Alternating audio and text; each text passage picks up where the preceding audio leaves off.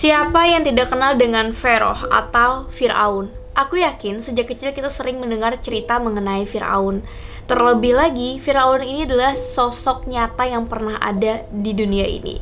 Dan kisah mengenai Firaun memang terabadikan di berbagai kitab suci kepercayaan. Saat ini, Firaun di dunia terkenal dengan teknik mumifikasinya. So, inilah Firaun dari peradaban besar pertama di dunia.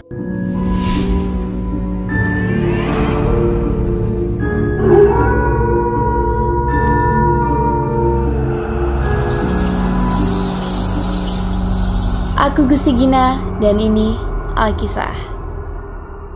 Sebelum kita masuk kepada asal-usul Fir'aun dan juga terkait dengan mitologi Mesir, aku bakal ngasih tahu kalian video mengenai penemuan peti dari para Fir'aun di Mesir. Ini dia. Beberapa minggu yang lalu, tepatnya pada tanggal 3 Oktober 2020, para arkeolog di Mesir menemukan 59 peti mati selama beberapa pekan terakhir dalam penggalian di situs bersejarah Saqqara. Seperti yang kalian lihat di video ini, peti-peti ini terbuat dari kayu dan masih dalam kondisi rapi dan tidak rusak. Meskipun peti-peti ini sudah terkubur lebih dari 2500 tahun yang lalu. Di hadapan media, arkeolog membuka salah satu peti, mereka mengungkap mumi yang masih terbungkus meskipun jenazahnya sudah rusak. Dan nantinya semua peti mati akan dibawa ke Museum Besar Mesir yang akan segera dibuka di dataran tinggi Giza. Ya, pemerintah Mesir berharap sih guys dengan penemuan arkeologi dalam beberapa tahun terakhir dan juga dibukanya Museum Besar Mesir, ini bisa menggairahkan kembali sektor pariwisata yang mengalami guncangan akibat pemberontakan Arab Spring pada 2011 serta pandemi COVID-19. Mesir adalah negeri dengan kondisi geografi yang keras. Mesir terletak di timur laut Afrika. Negeri ini sebagian besar dipenuhi dengan gurun pasir tandus yang terbentang ratusan mil dari segala penjuru. Hampir semua orang Mesir kuno tinggal di lembah Sungai Nil. Dan di lembah inilah terbentang tanah yang subur dari Sungai Nil. Di sinilah orang-orang Mesir kuno membangun peradaban besar pertama di dunia. Berbicara mengenai mitologi Mesir, tentunya ini juga tidak jauh-jauh mengenai histori mereka. Dan satu hal yang paling unik dari sejarah Mesir kuno adalah Firaun. Firaun adalah gelar bagi penguasa atau raja dari Mesir kuno. Walaupun sebenarnya secara metonimi gelar ini digunakan untuk Raja Mesir di periode Kerajaan Baru. For your information juga, sejarawan membagi periode Kerajaan Mesir kuno dalam beberapa periode. Periode pertama dinamakan sebagai periode dinasti awal, kira-kira pada tahun 3100 sampai 2690 sebelum Masehi. Nah, periode ini mencakup dinasti pertama dan kedua yang mana pada saat itu ada 16 Fir'aun yang berkuasa. Selanjutnya adalah periode kerajaan lama. Periode ini kira-kira pada tahun 2690 sampai 2180 sebelum Masehi. Nah, pada periode inilah piramida-piramida besar didirikan. Lalu berlanjut ke periode kerajaan pertengahan. Untuk periode ini kira-kira pada tahun 2055 sampai 1650 sebelum Masehi. Pada periode ini, perdagangan dengan bangsa lain mulai berkembang di Mesir. Selanjutnya adalah periode kerajaan baru. Periode ini kira-kira pada tahun 1550 sampai 1070 sebelum Masehi. Sepanjang periode ini, Mesir menaklukkan daerah-daerah Asia dekat dan menciptakan kekuasaan Mesir yang sangat kuat pada saat itu. Dan selanjutnya adalah periode kemunduran. Setelah periode kerajaan baru hingga 31 sebelum Masehi, pada periode ini bangsa Mesir mengalami kemandekan dan kemunduran dan itu untuk waktu yang sangat lama. Pada periode ini, mereka dipimpin oleh raja-raja atau Firaun yang lemah dan tidak cakap dalam memerintah sehingga pada saat itu mereka mengalami kemunduran. Terlebih lagi di waktu yang bersamaan juga ada penyerbuan dari bangsa Persia, Yunani, dan bangsa-bangsa lain. Sampai akhirnya kerajaan Mesir kuno ini pun tumbang, yaitu pada tahun 31 sebelum Masehi. Yang mana saat itu kekaisaran Romawi berhasil menaklukkan raja Mesir terakhir, yaitu Ratu Cleopatra yang ketujuh. Selama 30 abad dari Menes sampai Cleopatra, lebih dari 200 Fir'aun yang berasal dari dinasti yang sama telah memerintah Mesir Yap, jumlahnya lebih dari 200 Fir'aun. Artinya, Fir'aun itu tidak hanya satu orang, tapi itu hanyalah gelar. Yang mana setiap orang yang menjadi raja di kerajaan Mesir kuno disebut dengan Fir'aun. Dalam sejarah Mesir kuno, bangsa Mesir itu menganggap Firaun atau raja mereka sebagai manusia setengah dewa. Dan tentu aja ini berkaitan dengan mitologi Mesir pada saat itu. Di kepercayaan mereka, saat Firaun hidup, dia akan tinggal di dalam istana yang megah bersama istri dan selir-selirnya, anak-anaknya, dan para pengikutnya. Nah, Firaun ditemani ratusan pelayan yang setia.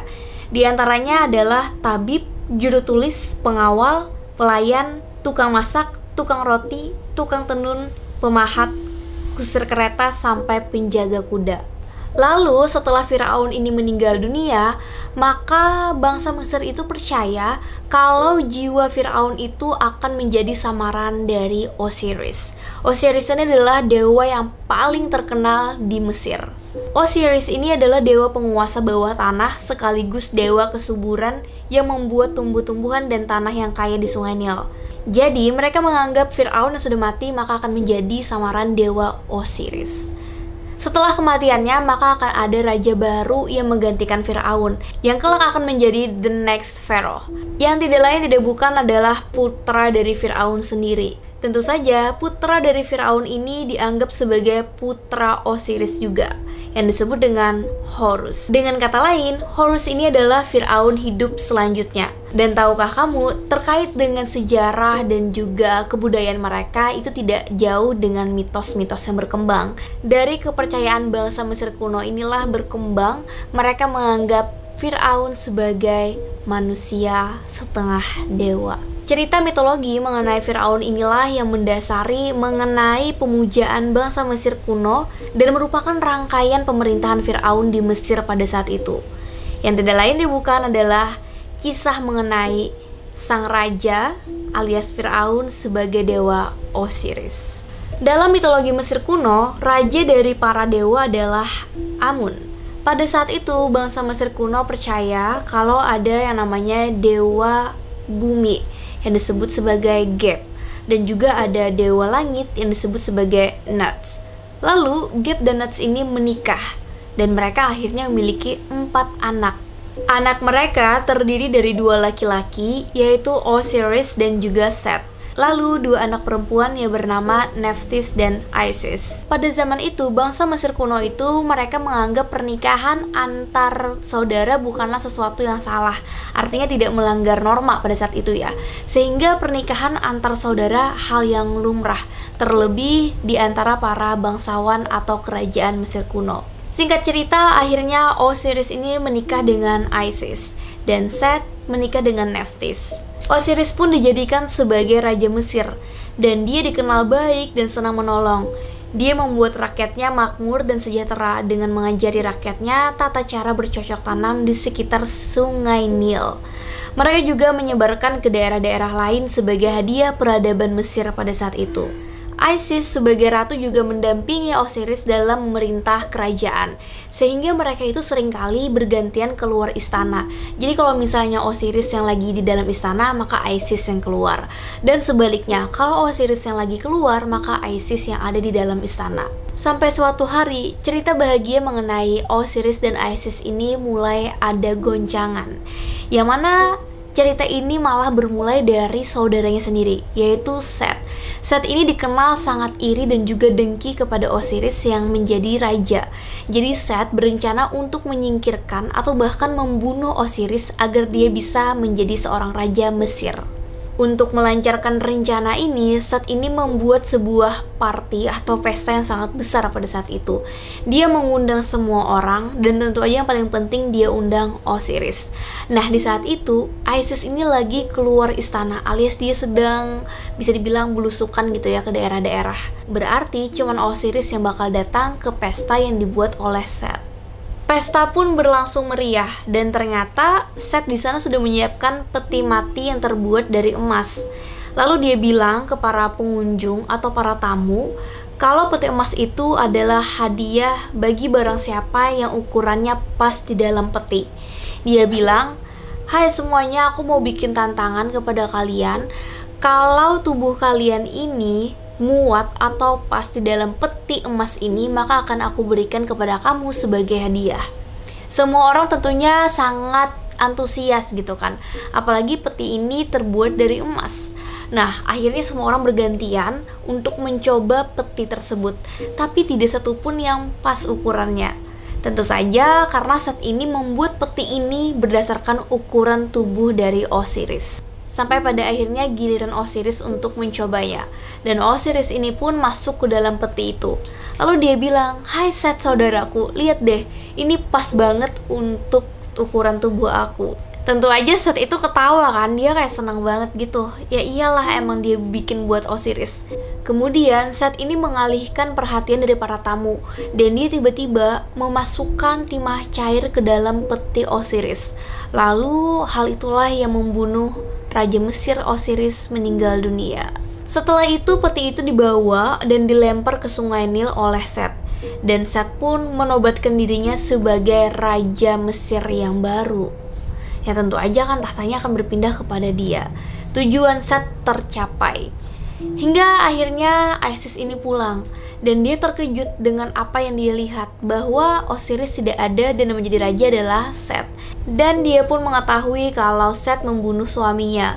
Dia mencarinya di seluruh negeri dan dia pergi ke pesisir Palestina untuk mencari dan menanyai semua orang yang dia temui mengenai peti yang hanyut di Sungai Nil. Sampailah dia tahu bahwa ada peti yang hanyut ke pantai di dekat kota Byblos yang tersangkut di antara akar menjuntai di pohon muda. Seperti sebuah keajaiban, pohon yang disangkuti peti Osiris itu pada suatu malam tumbuh menjadi sangat besar dan ternyata membungkus peti dengan batang baru. Seakan-akan Osiris ini memiliki energi kesuburan. Karena kejadian yang ajaib ini terjadi dalam satu malam, masyarakat itu langsung heboh. Lalu raja setempat itu memerintahkan untuk menebang pohon tersebut dan menjadikannya pilar di istana dia. Isis mendengar cerita ini pun langsung menyamar masuk ke dalam istana sebagai pengasuh anak raja. Sampai pada akhirnya Isis ini pun bilang kepada raja tentang identitasnya. Lalu raja pun merobohkan pilar dan membuka peti Osiris. Dan ternyata jasad Osiris itu masih utuh.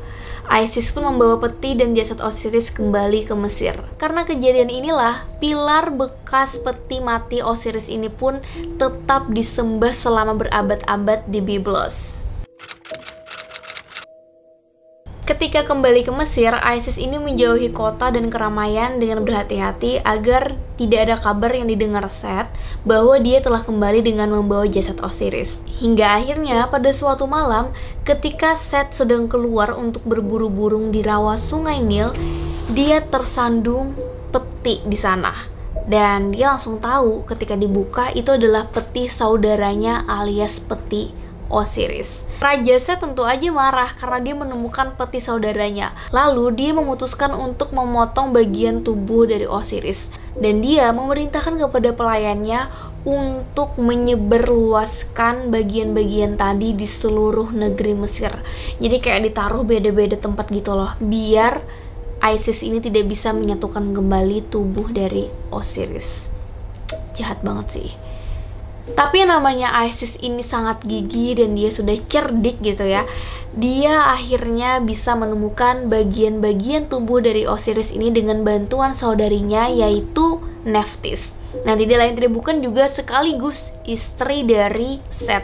Ternyata Nephthys ini walaupun menjadi istri dari Set, dia tetap mencintai saudaranya sendiri yaitu Osiris dan Isis. Setelah Isis bisa menyatukan tubuh dari suaminya yaitu Osiris, dia membaca mantra ajaib untuk menghidupkan Osiris. Dan ternyata Osiris bisa hidup dalam satu malam, mereka melakukan hubungan intim dan akhirnya Isis berhasil hamil. Tapi sayangnya, keesokan harinya Osiris sudah pergi dari dunia untuk selama-lamanya. Artinya dia sudah benar-benar mati. Walaupun begitu ya, Isis sudah berhasil hamil dan dia sedang mengandung anak dari Osiris yang kelak nanti akan dinamai Horus yang mana ketika Horus ini sudah besar, dia akan diminta untuk mengambil kembali tahta kerajaan dari Set. Setelah kejadian ini, di mitologi Mesir kuno itu ada yang bernama Dewa Ra. Nah, dewa ini akhirnya menjadikan Osiris menjadi raja di dunia bawah. Setelah kematian dari Osiris ini dan jiwanya menjadi dewa bawah tanah, tapi kan tubuhnya tetap perlu pemakaman ya. Jadi Isis, sang istri ini membuat tenunan kain yang kemudian akan dilingkarkannya di tubuhnya Osiris. Nah itu kenapa? Mumi itu kan kayak pakai kain melingkar gitu kan. Itu tuh ceritanya berawal dari sini guys. Oh ya, dalam lukisan mereka Bangsa Mesir ini menggambarkan Osiris sebagai mumi yang terbungkus perban. Namun tangannya itu tidak terbungkus dan memegang sebuah tongkat melengkung dan cambuk yang merupakan lambang kerajaan Mesir So ya, yeah, itu tadi cerita mengenai Dewa Osiris yang kemudian anaknya Horus akan menjadi Raja Mesir. Nah itu kenapa Horus ini dianggap manusia setengah dewa, karena kan ayahnya menjadi dewa bawah tanah. Kemudian dianggap itu juga kenapa Firaun yang mati akan menjadi samaran dewa Osiris. Selain itu juga guys, ternyata dari cerita inilah yang membuat bangsa Mesir sejak saat itu tidak takut mati.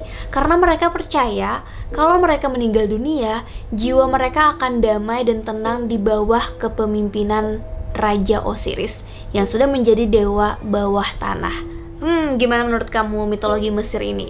Sebenarnya ada banyak loh cerita-cerita terkait dengan mitologi Mesir yang memang terkait juga dengan sejarah mereka. Dan bahkan ada sebuah berita yang mengklaim seorang arkeolog menemukan bangkai dari kereta Fir'aun saat tenggelam di Laut Merah mengejar Nabi Musa. Wow, apakah itu benar? Nanti aku akan bahas di video selanjutnya terkait dengan mitologi Mesir lainnya. Hai guys, thank you udah menonton video ini. Kalau kamu tertarik dengan topik seputar mitologi, misteri, horor, dan juga hal-hal aneh di dunia ini, topik-topik itu ada di channel Gina Samsudin. Jadi jangan lupa untuk di subscribe, nyalakan loncengnya, like, comment, dan share. Biar kamu juga nggak ketinggalan video-video aku selanjutnya. Bye!